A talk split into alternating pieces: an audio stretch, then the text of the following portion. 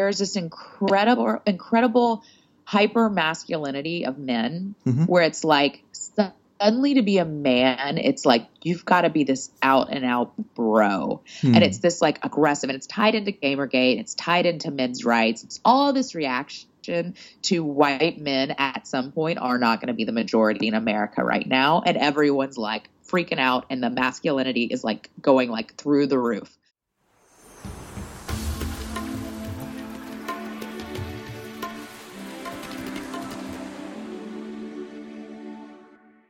Welcome to Outliers. Uh, it's a podcast with outliers, and oh, I have you here. Just as you said that I'm I'm doing this from my podcasting studio in my home. We're very reporter to reporter here, and just as you said that, like my cat jumped on the mixing board and muted everything. it's my weird silence. But thanks for having me.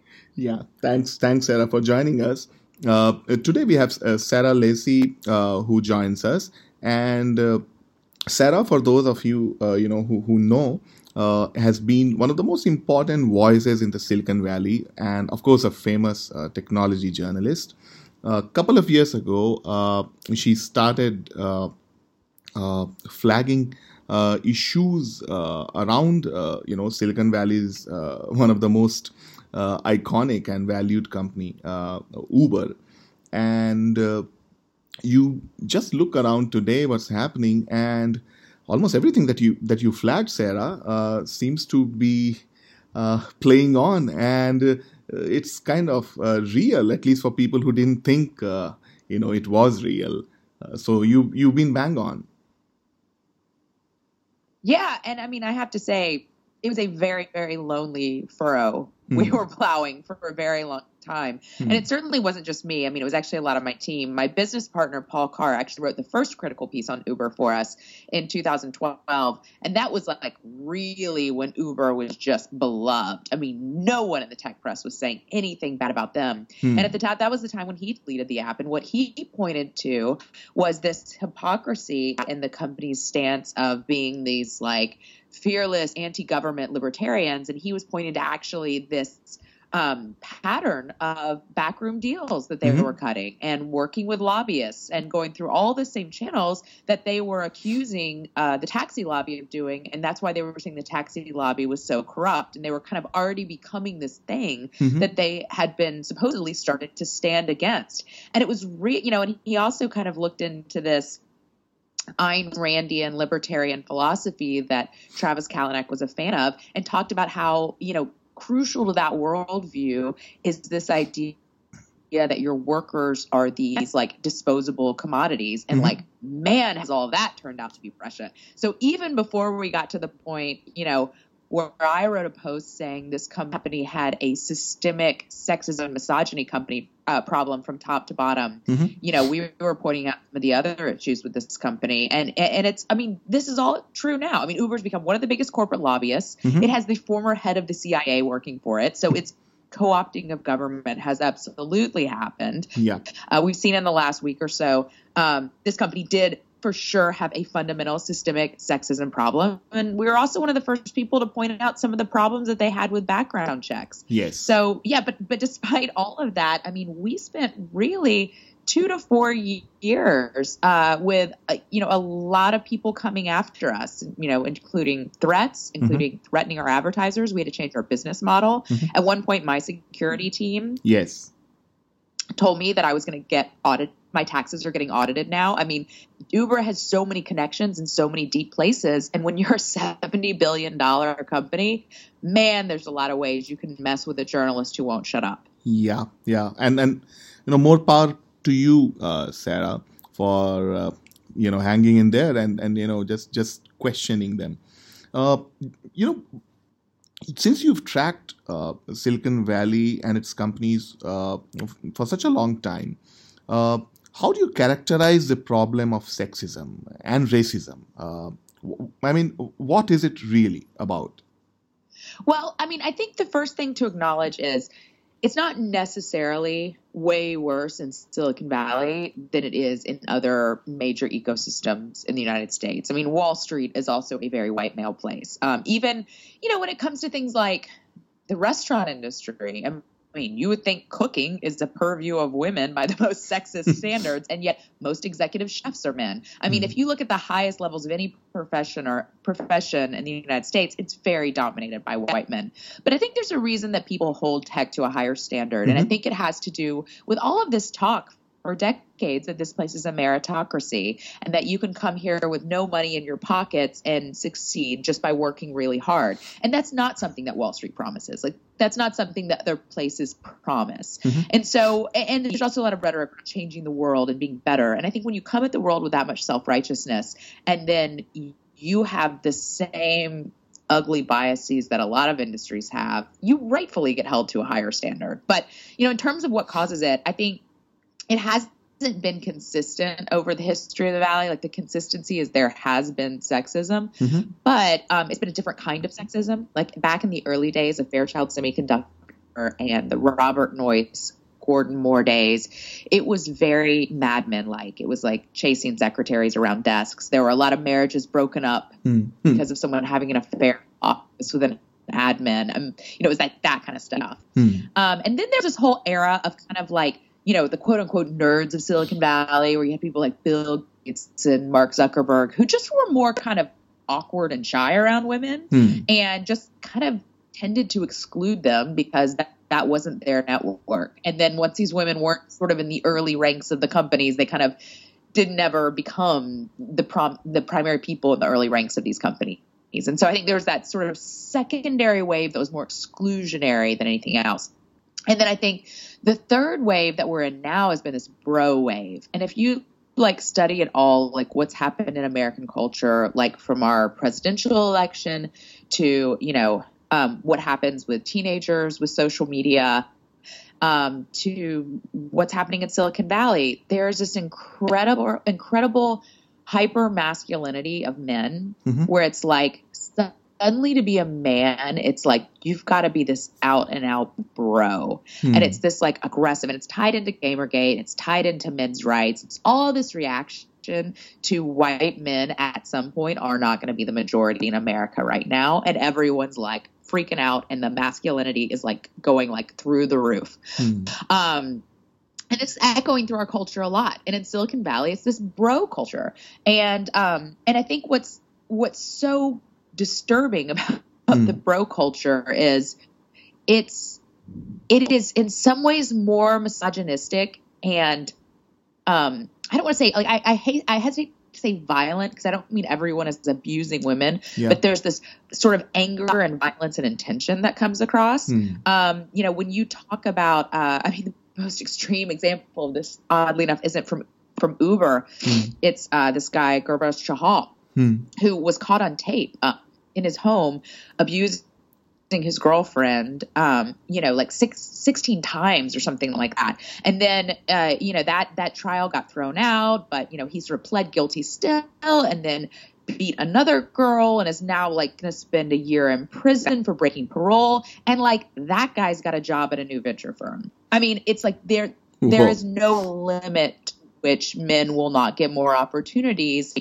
And, and the fact that mistreating women doesn't seem to be a disqualifier. But I hmm. think it's so extreme at Uber because this is the most highly valued company of the era. And whoever's the most highly valued company of the era sets the tone. And unfortunately, it's this kind of like angry, aggressive sexism. Hmm. That's, you know, all of these eras had sort of ugly sexism, but like this one is definitely different in tone. Now, the good thing about that is it's so in your face, yeah. right? Yeah. All of these things that leak, it's like, holy shit, you guys are sexist hmm. versus, um, you know, something of maybe the Bill Gates, Mark Zuckerberg era where it's like, well, you just didn't have a lot of women at the organization. And then people were like, well, it's a pipeline problem. Women aren't as good as science and math. I mean, it's much like harder to parse, but it's hmm. like when this comes out, it's like this stuff is crazy sexist. uh, and, and, and one of the uh, things, Sarah, is that in ecosystems like India, uh, Bangalore, where a lot of startups and founders uh, look up to uh, the Silicon Valley and the demigods uh, uh, in the valley. Uh, what would you tell them? Because for everything, people are looking up to the founders and the companies in the valley. Yeah, it's, I mean, this is one reason that I'm so hard on these founders because I don't think people really realize how much they're like, oh, it's just one company. There's lots of companies, but like that, that's just not the reality of the way tech ecosystems work and the way the global tech ecosystem works. Whether you're a kid in Minnesota thinking about starting a company one day, or you're kid in Bangalore who is, um, you know, it's the this is a home run business. Ninety five percent percent of the returns come from five percent of the companies, and that what that five percent does and how they act is so much more important than that other ninety five percent put together. So it's not hmm. that everyone in the valley walks around acting like Travis Kalanick. Trust me, I would not live here and raise my children here if that were the reality. Um, but it, it's the fact that this is what's worshipped. And you know what's so interesting is when um, when the movie Wall Street came out in hmm. America, the old Oliver Stone movie. Um, he meant it to be this condemnation of greed of Wall Street culture, and instead these like kind of douchey teenage boys like worshipped G- Gordon Gekko and actually thought it was this really cool movie and actually thought, yes, that's where I want to go. Yeah. And all moved to New York. And there's this whole wave of like horrible people who are moving there to lionize the things that Oliver Stone thought he was critiquing in that movie and exposing in that movie. And, and when the social network came out um, about the early days of Facebook, supposedly, there was a lot of angst in Silicon Valley about it because – that movie just wasn't factual. I mean, it was like 95% bullshit. It wasn't just like, oh, it's Hollywood, they take liberties. Like, none of it was true. I mean, supposedly the whole motivation for starting Facebook was a girlfriend dumping him. Like, Mark Zuckerberg has been with the same girl since he started Facebook. They now have children. Like, nothing about it was true except there was a guy named Mark Zuckerberg, basically. um, the concern was the Aaron Sorkinization of Facebook had like women walking around in bikinis and people being like not caring if they screwed people over and all of these things that really weren't in the the, the weren't things about Silicon Valley it was really a harbinger of bro culture. And at the time, I remember talking to one VC in particular who was like, I'm so worried about this movie coming out because it's going to have this Wall Street effect in Silicon Valley. You're going to have all of these people flock here because they think this is how Mark Zuckerberg built Facebook. And they see themselves in that. And they're like, yeah, that's me. I'm going to go to Silicon Valley where I can become a billionaire, billionaire hmm. being that bro. Hmm. and they did.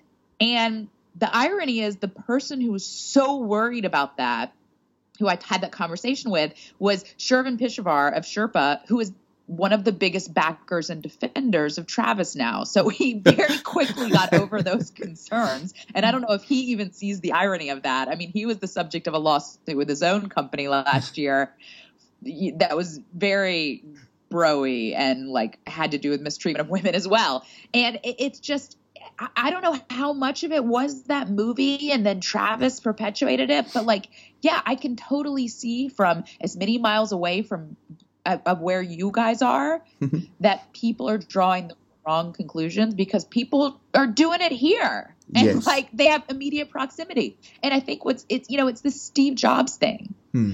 It's hmm. this thing of you can be a total jerk because Steve Jobs was, and it gives people an out.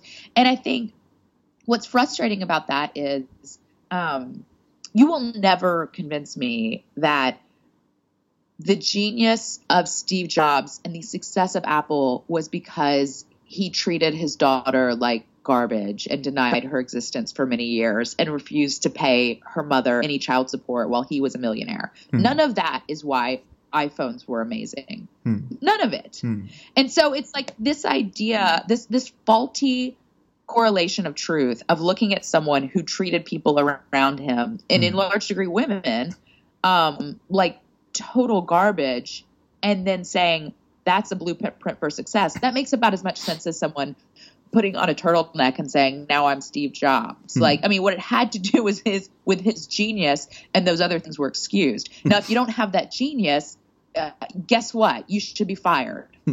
Yeah clearly.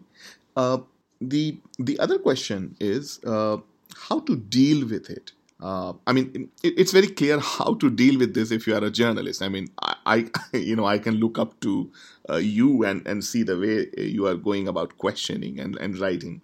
But uh, more importantly, uh, if you are a victim uh, and if you are the company, I mean, what what what what are your thoughts on how to deal with this? Yeah, I mean, it's you know, it's interesting. It's like I don't know if you probably like wouldn't share this with people openly, but like this is actually the second time we're doing the podcast because we had technical difficulties the first time, and I'm glad that we're doing it because I think I gave an unsatisfying answer to this the first time, and I'm hoping I have a better answer now because I've been thinking about it for several days because it's it's a it's not an, it's not something that's going to answer to. I mean, like, look on the journalist side, it is really hard to be out there saying this, but like this is the lesson I learned. Like when I moved here in the peak of the dot com bubble. Mm-hmm. And then in a couple years, every journalist I know had so many clips they were embarrassed about that like they couldn't show anyone because mm-hmm. they had been so wrong and so snowed by these companies. And, you know, I and then at the beginning of the rise of web 2.0, like I was one of I was working for Business Week then and I was one of the only journalists for, you know, big East Coast publication that was like writing really positive things about companies like YouTube and Facebook and saying like, no, these actually could be really huge businesses. All of the promises that didn't pan out in the early days of the internet can come true now for a lot of reasons. And every journalist was like super mean to me. Like that was the first time I was really publicly attacked. Um, and ironically, it was for being more positive, like very different place than I am in now. Um, but I, so I think you have to like be so conscious as a reporter of like, what side of history do you want to be on? Mm-hmm. And like in 10 years or not, do you want to be right or do you want to have been wrong? Because it's way easier to spend four years with everyone telling you what an idiot you are and how you don't get it mm-hmm. than have to live the rest of your life with like a whole couple years of clips that you can't show anyone. So it's like, you know, it's hard as a journalist, but like, yeah, ultimately, like there's this record of what you wrote and what you believed. And so it's like, there's something to motivate you there. Mm-hmm. But if you're just a person inside these companies, it is really, really hard. It is really hard if you're a woman because you will get retaliated against, probably, if you call HR. I mean, that was happening at Uber. And like, we're supposed to be this woke meritocracy. Yeah. Um, it is really hard to come forward. It's your career may very well be ruined. Mm-hmm. Look at Gamergate. Women's yeah. addresses were released young children were put at risk. Um, I don't begrudge any woman who doesn't quote unquote have the courage to come forward because I don't think anyone should have to have their life destroyed for a cause. But I'm grateful that there are women who do. And, and I'm grateful that there are women like Susan Fowler who just came forward in this Uber thing or Ellen Pao with the Kleiner Perkins trial who did because all it really takes is one woman coming forward mm-hmm. and saying this is not acceptable for the culture to slowly change. Like I think without Ellen Pao, we don't have Susan Fowler and we don't have, you know, there's a woman who came out last night about uh, harassment at um at Tesla. It's like I think a lot of it's going to start coming out now because a couple women have and they've shown that you can and you still can't get other jobs.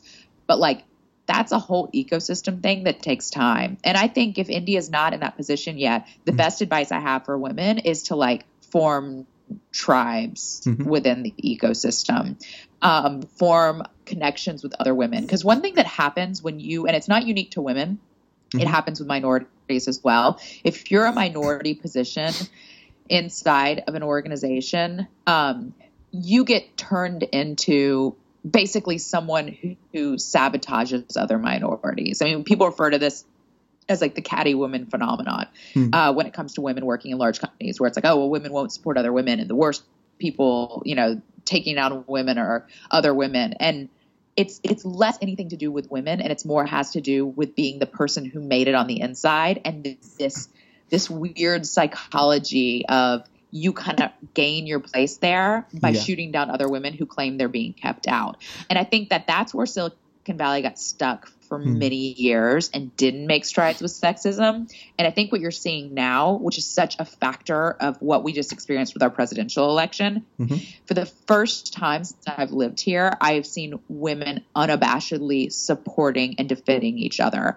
And this was actually what Indian immigrants did really well in Silicon Valley. This is one of the biggest reasons that Indian immigrants have done better as a minority in Silicon Valley than like, you know, African Americans or um, or Hispanics or mm-hmm. women is because they banded together and they fought for each other and they had each other's backs. Mm-hmm. And I, it's it's really hard to do because it's like living in a patriarchy. There's this psychology used against you to manip- manipulate you, and a lot of women fall into it. But I think if women can recognize that that's what ha- what's happening and band together themselves, mm-hmm. like that's you'll get there way quicker than we did. Like I just announced, I didn't announce this, is actually kind of secret, yeah. but um, I just started having um, a dinner series at my house, okay. like one month for female founders and investors and women, younger women who want to become um, entrepreneurs. Mm-hmm. Um, and it's just like this really casual once a month salon dinner at my house that Silicon Valley Bank is sponsoring and paying for just because they're like, Jesus, we've got to do something about this problem.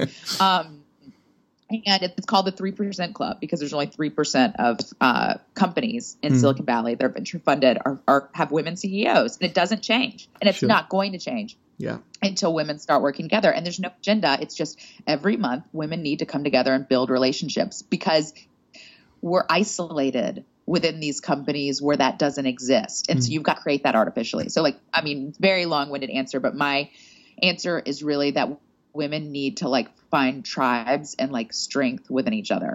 Yeah.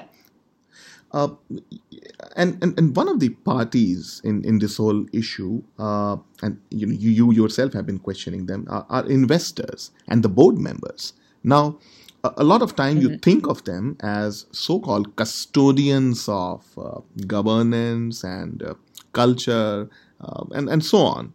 Uh, what what should be their role? Aren't they also failing? I mean, it's one thing to, I mean, of course, founders uh, have to show the way and all, but I, am sure the board and investors also have their roles to play and they are failing too. Yeah, I mean that's a big open question in Silicon Valley right now because it's changed. So when um, in the past, like in the history of the valley up through the dot com crash, investors played a very big role, and investors effectively controlled the companies. And they would stack the boards with people that were loyal to the investors over the founders. And at the end of the day, it, it, it took so much money to build companies at that point. Mm-hmm. Um, that founders would own very tiny amounts of the company um, by the time it went public and have very little control in it. It wasn't like now where you have founders controlling boards, where you have founders who have like you know 50% of the company when it gets bought or go public. And that has to do with like the compression of the cost of starting a business basically. Mm-hmm. but you know we the dot com bust there were all these people who really felt like they were wronged. So you know there were these founders who moved out here and were very idealistic in the early 20s and got ousted from their companies mm-hmm. or were told they had to have adult supervision to come run these companies mm-hmm. and they didn't like the direction the companies went in. And so starting with web 2.0 when there were cheaper ways to build companies, there started to be this thing called the cult of the founder that's really still raging in Silicon Valley today. And the mm-hmm. idea is that the founder is always right and even if a founder is failing, they should not be ousted because no, essentially at that point, a company is so broken that no one can fix it. So you might as well let the founder essentially go down with the ship. and there's higher odds the founder could fix it than anyone else coming in to fix that mess. Yeah. And this was a belief that was like popularized by Peter Thiel, mm-hmm.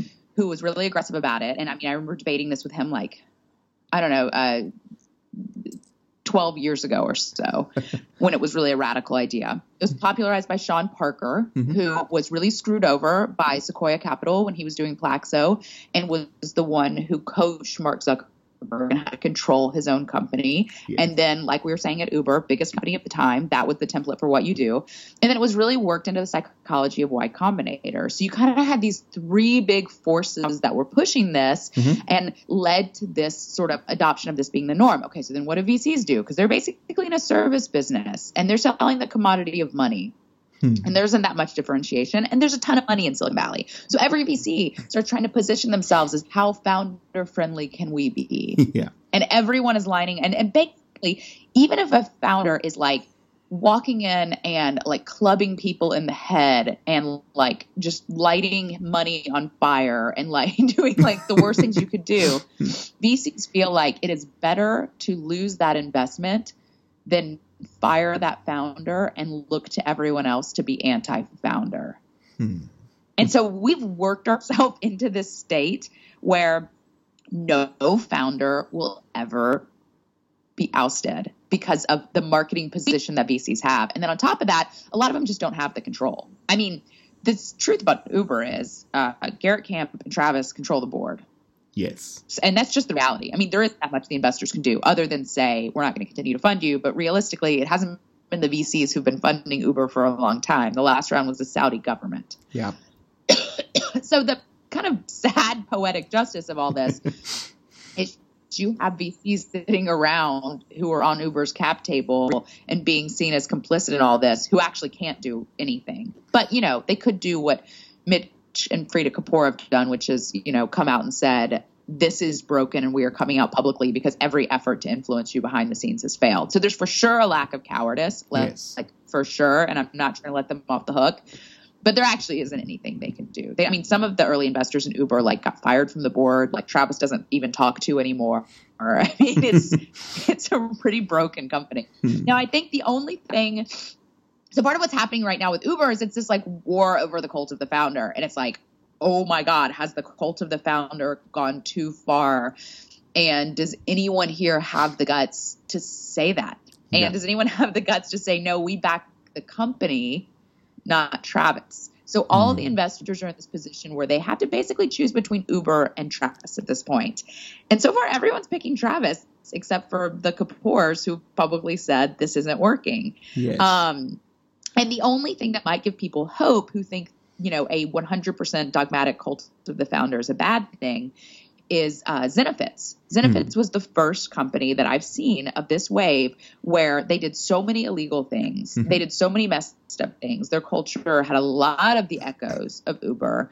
And the founder was kicked out and unceremoniously kicked out. And the, those managers were kicked out. And David Sacks came in and changed the board and, you know, brutally, step by step, remade that company into something respectable and saved it. And so I think probably what's happening in a lot of the valley right now is, wow, is is Uber going to be the second far bigger example of that? But so far, there's a lot of people who it's it is the path of least resistance Mhm. to say nothing. And I think investors are in this weird moment because they're all they do is marketing. I mean, they're a service business selling money. Like it's just marketing. And so they're sitting there going, shit, if we come out and say we're pro Travis, Mhm. every founder in the world thinks we are the most founder friendly company because like everyone's acknowledging like this guy is so beyond toxic at this point. And it's like this great, like, no, we've been supported Travis. Like, look at this tweet I sent. Like, that's really good positioning if you want to be founder friendly ab- above anything else. Unfortunately, this is playing out in the era of Trump where women are pissed and minorities are pissed. Hmm. And in doing so, you are basically saying a white man who has created this culture that screws over drivers and screws over women and threatens journalists' families and all the things that he himself has admitted to and has done his phony crocodile tears that they're so horrible. Hmm. You're saying, no, this white guy still deserves another shot. Hmm. Fuck all of those other people. And so it's like, really, you got to choose which talking point you like to sit on stage and, and say. Is it that you're founder friendly or that you care at all about diversity and other people? Because this company has backed investors into a corner where they cannot have it both ways. Yeah.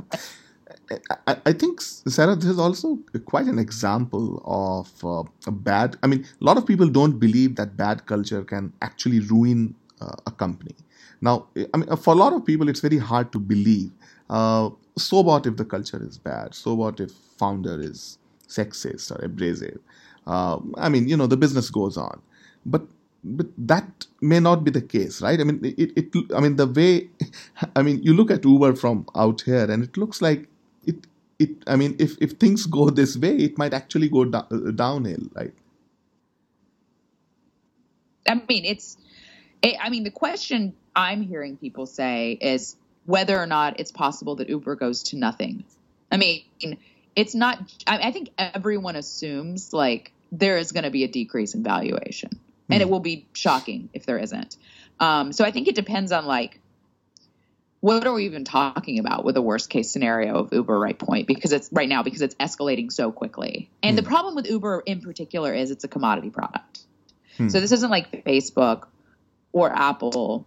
Like whenever the, when there's this whole controversy about people in Foxconn factories who are building um, iPhones and iPods committing suicide because of the worker conditions. Mm-hmm. There was a lot of people who wanted consumer care, but ultimately consumers weren't going to boycott Apple because they needed an iPhone and there was no other thing to the iPhone. Where Uber is a massive disadvantage is it's a commodity product, and particularly in major cities in the United States. Lyft mm. literally has the same drivers. Mm. It's mm. the same price point. It is hmm. the same app that works in the same way.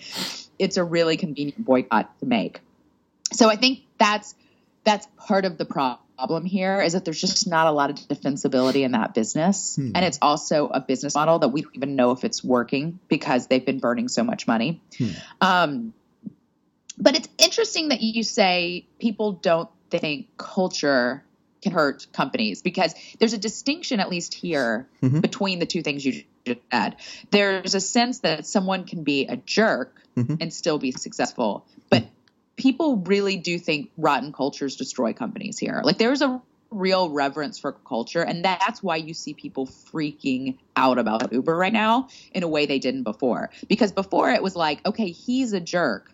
Hmm. But he's galvanized his company to be aggressive and do great work. And they have this us against the world mentality, but it's working for them. And what we've seen increasingly is, is no, there is a team of protected A players where that the HR team doesn't even have any say over, and the other people at the company are treated like garbage. And that's what's freaking everyone out is that it's a broken culture. Hmm. Everyone knew Travis was the person he was. And so it's this difference, right? Because Steve Jobs could be a jerk to people, hmm. but he got the best out of them and it was a high achieving culture. Yeah. And it's like this fine line distinction between it. And maybe that's sort of like lost watching this, watching these companies, mm-hmm. you know, over seas and seas and, and continents and landmass. But it's like Apple could be a hard place to work, but at the end of the day, the thing, the ways Steve Jobs was hard charging at his company created better products that they were proud to represent. And that's not happening at mm-hmm. Uber. Mm-hmm. No, no, very well said. In fact, I mean, that's what I I, I meant to articulate that I mean, culture, bad culture can actually bring down a company, and then it, it, it would be good if more people believe in that. Uh, clearly, uh, I, I, mean, this is why the story is so important, and this is why Zenefits was a very big story over here, but this is why you know Uber is even more important in a lot of ways because it is so looked up to around the world, and it is this thing that has justified this horrible treatment of drivers, of you know, of women, of rules, of law, of any sense that someone should feel like the government and laws are protecting them when they get inside the backseat of someone's car. Uber has stood for so many things that have rippled out around the world so broadly. And if all of those things pull this company down, like that will have just as big of a ripple effect.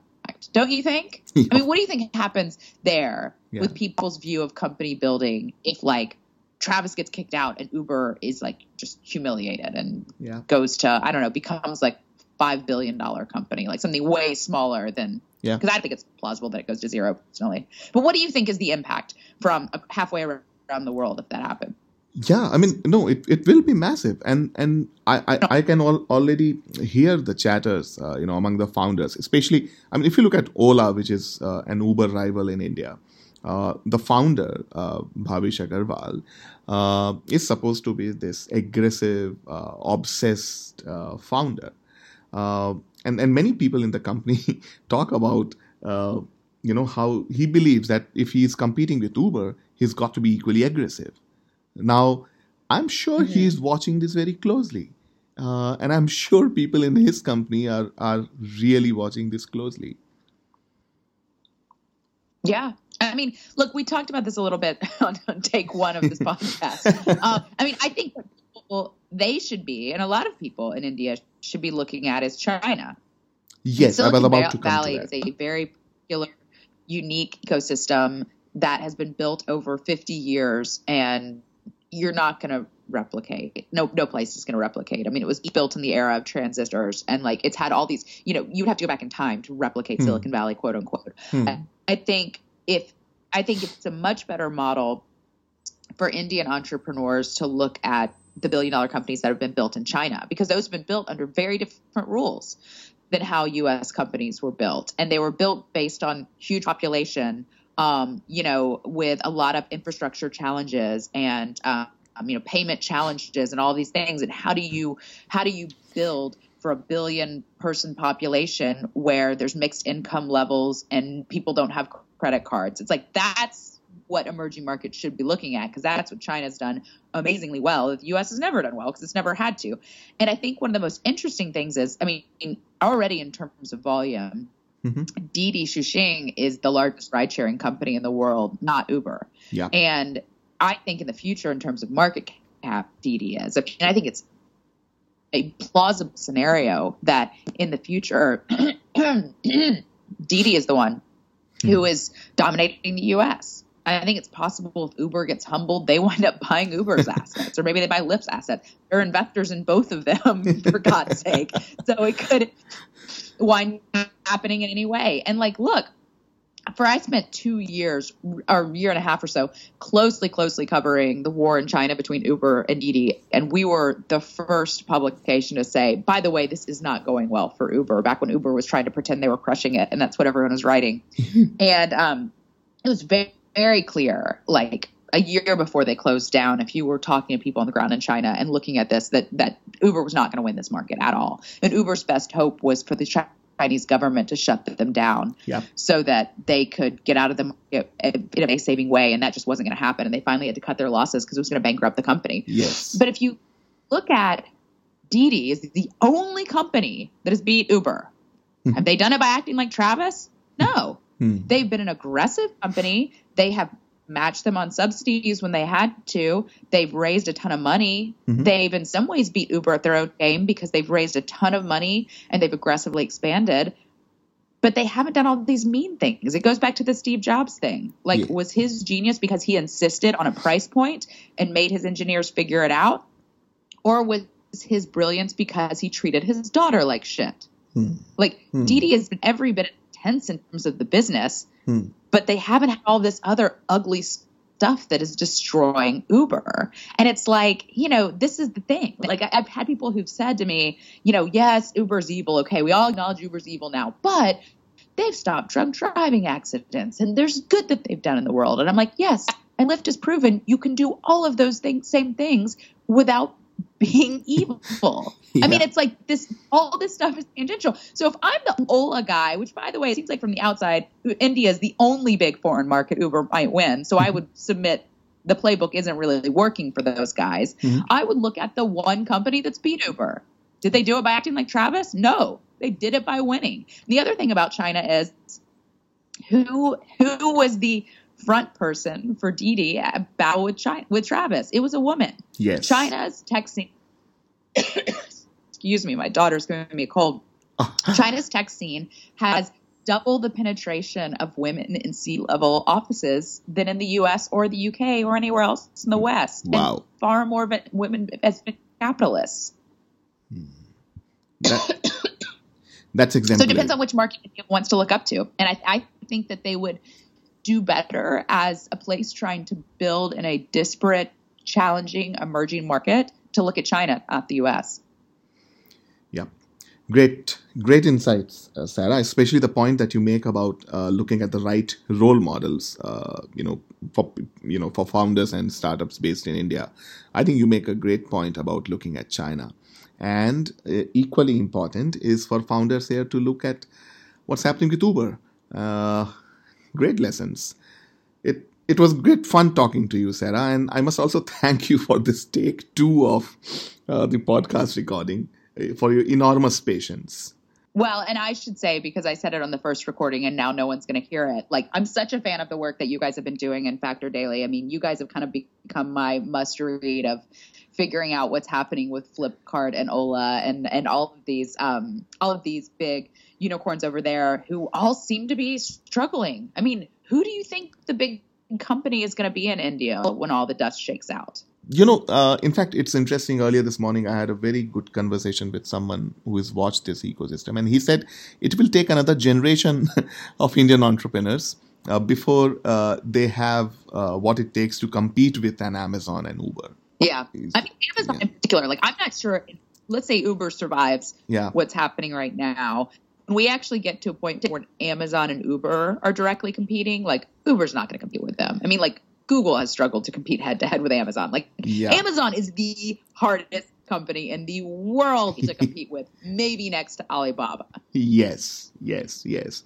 Uh, and and that's what it is coming you know it, it's becoming uh, out here because if you look at the indian market it is primarily becoming a battleground for uh, amazon versus alibaba that's what it is yeah yeah i think i actually first read that uh, on your site i think i just uh, uncharacteristically stole it from you.